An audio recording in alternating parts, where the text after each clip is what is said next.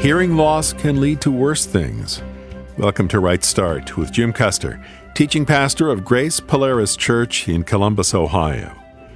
In the physical realm, becoming hard of hearing can lead to isolation, depression, and even cognitive impairment. And it's the same in the spiritual dimension. A little dullness in hearing and responding to God's voice can grow into very serious disorders.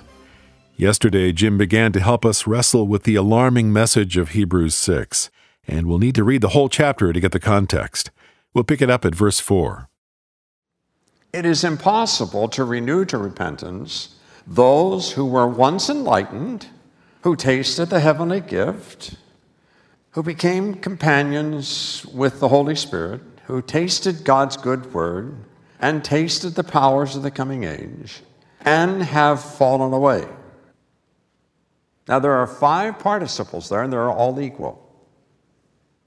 There are five conditions that he says, if you slip into those conditions, it's like the cancer that was in your brain causing you to be dull of hearing has propagated. It's got in the bloodstream. It's gone out into your whole life, and it's poisoned you. And you know what happens when that happens? The doctor opens you up, takes the cancer from the organ, whether it's the breast, whether it's the kidney, wherever it is. And when he sews you up, he says, got as much as I could get. You didn't get at that cancer soon enough. It propagated. And now you may not see Christmas this year. Why? Because I can't, as a surgeon, get all of those particulars back into that organ where it once originated and take it out all in one part. Well, the sweetest news I had when I woke up was, Jim, we got it all. Cut tissue all around the side, and you just got to tell you that, all that kind of stuff. And he said, we got it all. He said, uh, by the grace of God, you behave yourself, and you should die of something else. And that's what I'm working on. I'm going to die of something else. But I have more than once visited the bedside of someone where the doctor went into the brain, took everything he could, sewed it up, and the next day said, sorry, we'll, we'll try some chemo, we'll try some radiation, we'll do all, everything we can, but it, it got outside the organ. Where it was. Does that illustration work for you? That's what the writer's saying. Writer's saying, you You compromise with a stupor in your brain, you don't hear me well. You don't have the mechanisms in place to process what I'm telling you. You don't deal with that, and that will propagate throughout your whole life, and you will make many, many, many, many, many, many, many other stupid, deadly decisions. That's what he's saying. Now, let's go back and just look at a couple of those, just sample some of those things. When he says it is impossible, he doesn't mean it's improbable, and he doesn't mean, and he doesn't mean that uh, on average. He's stating a law. The law is that if you get yourself into this position that I'm describing, it is impossible to what? To renew. You have to pick up the rest of it down there, uh, down there at the end. It's impossible to renew, to renew to repentance. What does that mean? It's impossible to start over fresh tissue. You can't go back and recover all the days, years, and experiences that you've lost. And the writer doesn't want that for the readers. Impossible means impossible. You know, we just had an illustration of this in chapter four where the nation of Israel, remember all those people came out with Moses? Remember that? Came to Mount Sinai? Remember that? Come on, you remember it? Nod your head. If you don't, shake your head. Yeah, you remember it? Went to Mount, remember, went up and, and God said, okay, send out twelve spies. When they come back, you go in and take the land. Spies came back. Two of them said, let's go. Ten of them said, whoa, there's the enemies over there. And what did the nation say? We're not going to risk our children. God said, okay, you'll die in the wilderness. And nothing they could do could change that. So I know the church is sometimes considered a dull place, and I know that the sermons are some kind considered to be irrelevant and all that, and the music's too loud. I, I've, I've heard all that, spent my lifetime listening to all that, but I want to tell you something. You better find a source of spiritual nutrition, and you better listen up tight, and you better exercise your faith, or all the benefits that you've received can cool down, and you will never experience your potential. You never will. Can't go back and renew. Can't go back and relive. That's the surface interpretation of this passage. It's focused upon what the author's concern is. The author's concern is, I'm concerned that you folks who are having trouble listening to me now, you're having trouble because you retrograded, because you have been slack in your spiritual disciplines, because you have been careless in your attitudes towards God and faith and Scripture and worship and all those things. You're, you're, you're, forsaking, you're, you're forsaking the assembling yourselves. You know, the, the book is full of specifics. The point is, the readers, the people to whom the author is writing, have been careless. They've been indifferent. They've been dull. And that condition of dullness isn't dormant. It will continue until it consumes. So that all these advantages, you've tasted the good word of God, you, you've tasted the heavenly gift, you've, you've experienced the power of, of the age to come, you've, all of these things, and you've turned away. What does it mean you've turned away? It means you've turned your back on it. It means you've chosen other goals. It means you've chosen other pursuits. It means that other things have come in and replaced. It means that you've shunned what you found dull of hearing. Your dullness has become epidemic. And in that dullness, you've made a tragic set of decisions. You've turned away. And he goes on to describe it. He describes it as uh, crucifying. Well, let's read verse six. To their own harm,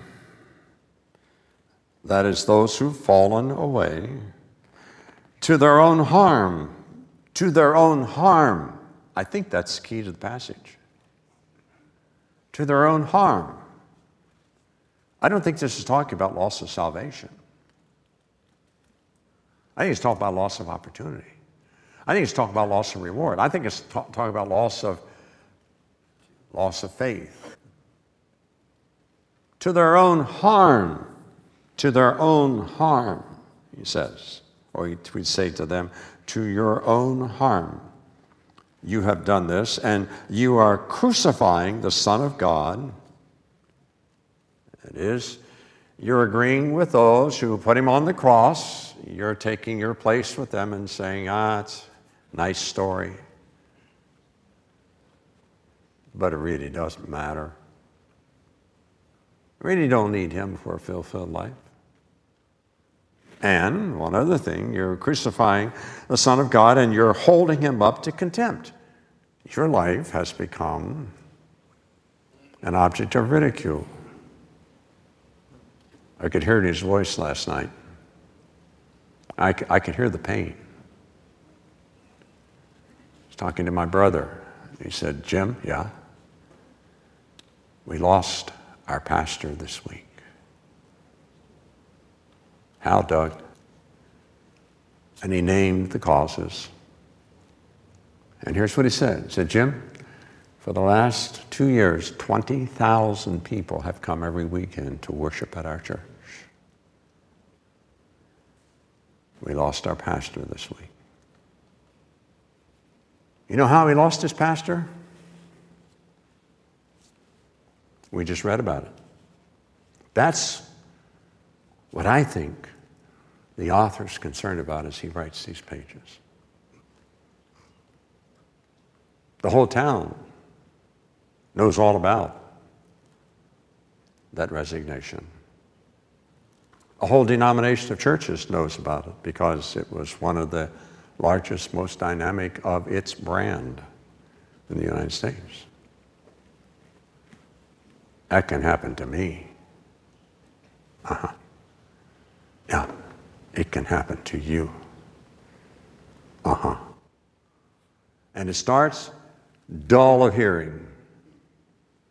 It starts allowing other things to come in and replace the focus upon God and His Word, upon time reflecting, time praying, time pondering, time analyzing, time responding to the Spirit of God.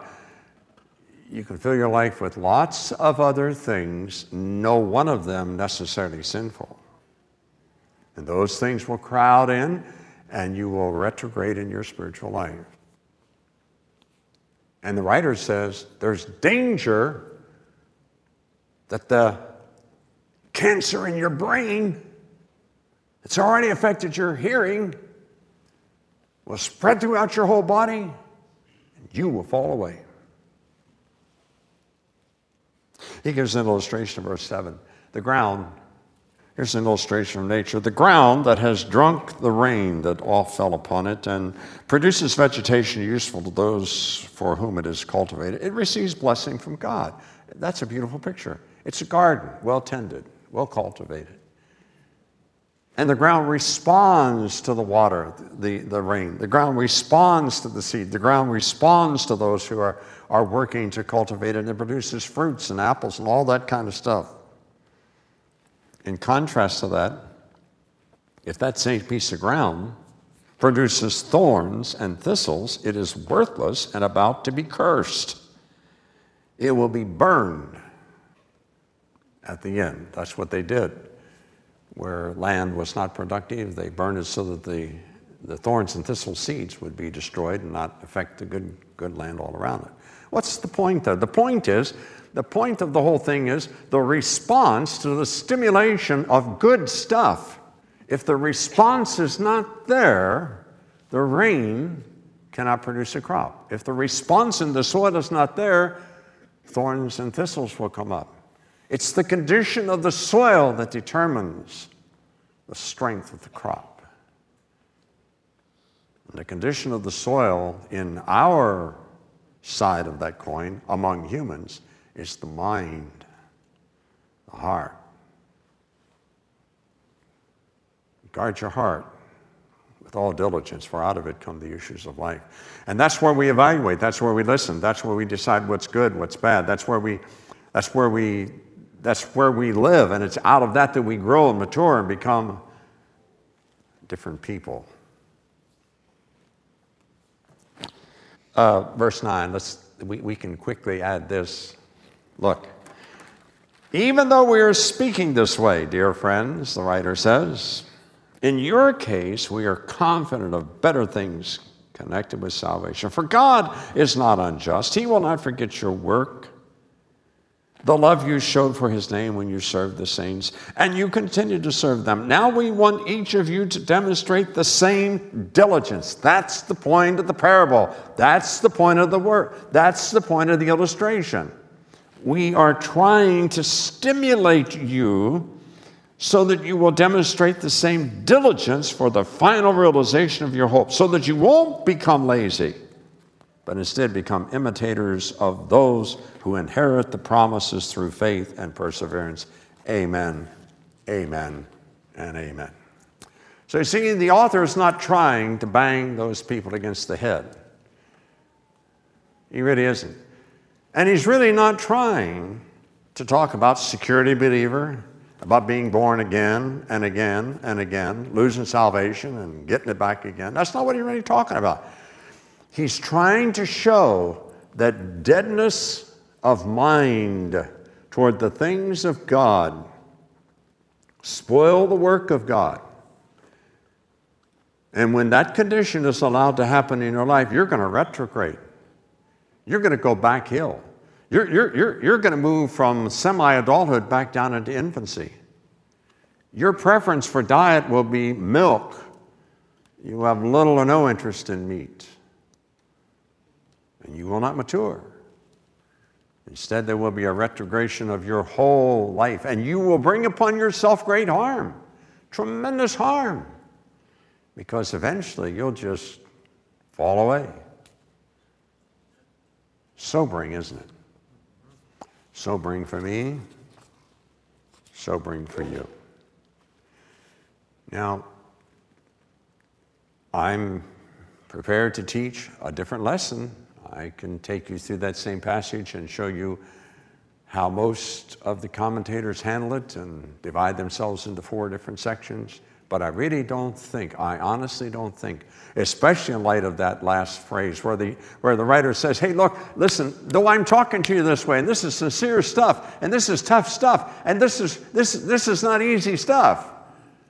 I really don't expect that kind of response from you, because I've seen your love for God. I've seen your former involvement in the things of God. I've seen spiritual maturity. I know that you have been indeed moved by God. I know that you are saved, born again, but I'm desperately concerned about you. You're atrophying. And the disease of slothfulness and laziness and indifference and compromise is being exchanged for feel-good, health, wealth, and prosperity kinds of foolishness. And I don't mean that none of those are important. I mean, when they become your focus, you're in trouble.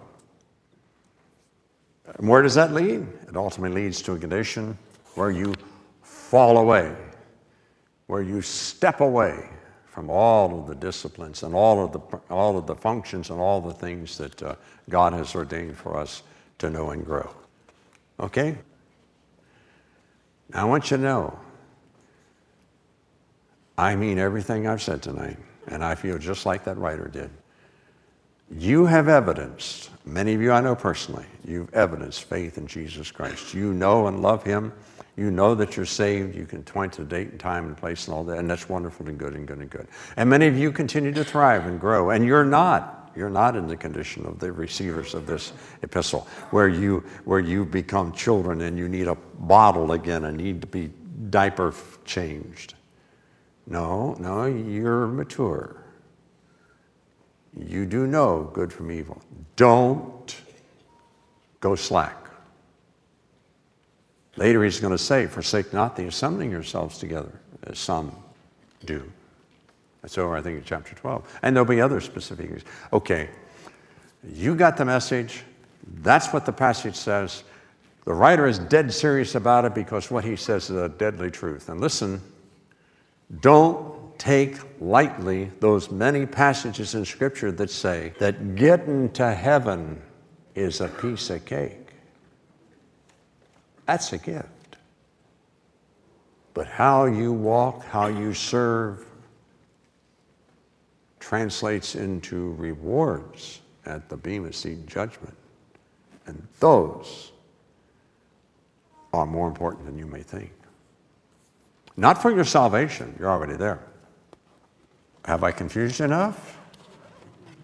Pray with me. Our Father in heaven, no question this passage, uh, taken at face value, studied at any depth, faces us with an awesome burden on the heart of the writer. He is burdened for the present stupor and for the possibility of further retrograde in the lives of these dear friends. They're not concerned about things of the Spirit of God, the law of God, the things of the Word. They are dull of hearing. They can't handle the deep issues of Scripture, and they are not prepared. These first readers were not prepared for all they needed to know for their own welfare. And with passion, the author is saying, wake up. Wake up. Let's get back on track. Let's determined to be moved by God and to be sensitive to God, to be moved toward maturity, and righteousness and godliness, without which no man shall see the Lord. Father, these are incredible people. I thank you for them and for the privilege of meeting with them every Monday night. I thank you for their love, their encouragement, their faithful prayers and support of this ministry, one that goes out beyond these pews. And I pray, Father, that you would take each one of us into this passage with humble hearts, with open hearts. Stir up within us a desire to be mature men and women of God, following the examples of those who are faithful, laying hold upon that which is our hope, not just eternal life, but fullness of life. Not just knowing truth, but growing in truth. Not just talking our faith, but walking in the light. We pray that you would permit us to do that. And may we indeed feel the Spirit of God, the wind beneath our wings, as we yield to you, as we seek your will, as we seek first the kingdom of God and his righteousness. Then fill us, move us, lift us, grow us, develop us, and make us like those men and women of faith whose lives fill the pages of this book. Thanks again for your mercy and grace to us. Oh, Father, don't let anybody in the sound of my voice ever try to take upon themselves the burden of being good enough or doing enough good works to merit your favor. Point them to Jesus and draw them to trust him to be the Savior and to furnish for them a salvation that we can never earn, but we can receive as a gift when we open our hearts to Jesus. So bless this passage to our hearts, stimulate us, provoke us, and help us to learn this lesson, we pray in Jesus' precious name. Amen. The purpose of the sobering warning of Hebrews six is, according to the author, so that you may not become sluggish, but imitators of those who through faith and patience inherit the promises. That sounds like it could have been addressed directly to us. Jim has finished the message we started yesterday, The Danger of Defection. If you'd like a C D containing the entire sermon, we'll send it for a gift of seven dollars or more. It's part of our series, God's Ultimatum, Volume one. There are nineteen sermons in a C D album that's yours for a donation of sixty-six dollars or more. Thanks to believers in the U S, New Zealand, and elsewhere who made this program possible today. We need people like you praying and giving to help us get the good word out. And if you're not yet a member of the Right Start family, the door is open. You're welcome to be a part of this. Our mailing address is Right Start, P O Box four three seven, Worthington, Ohio, four three zero eight five, U S A, or call one eight hundred nine eight four two three one three. That's eight hundred nine eight four two three one three. And come by our website, right start radio dot org. You can listen to today's broadcast again or hear past shows. You can play or download Pastor Jim's sermons without the broadcast edits if you like. During the holiday season, when our routines are tossed out the window, the podcast is a great option for staying on track. From our website, click the On iTunes link to subscribe. You can donate online as well at right start radio dot org. Thanks for listening. I'm Dan Pope. We've read that we should imitate the faithful and patient ones, and then we find Exhibit A, Abraham. What can we learn from a man so different from us? Well, join us Monday and find out on the next Right Start.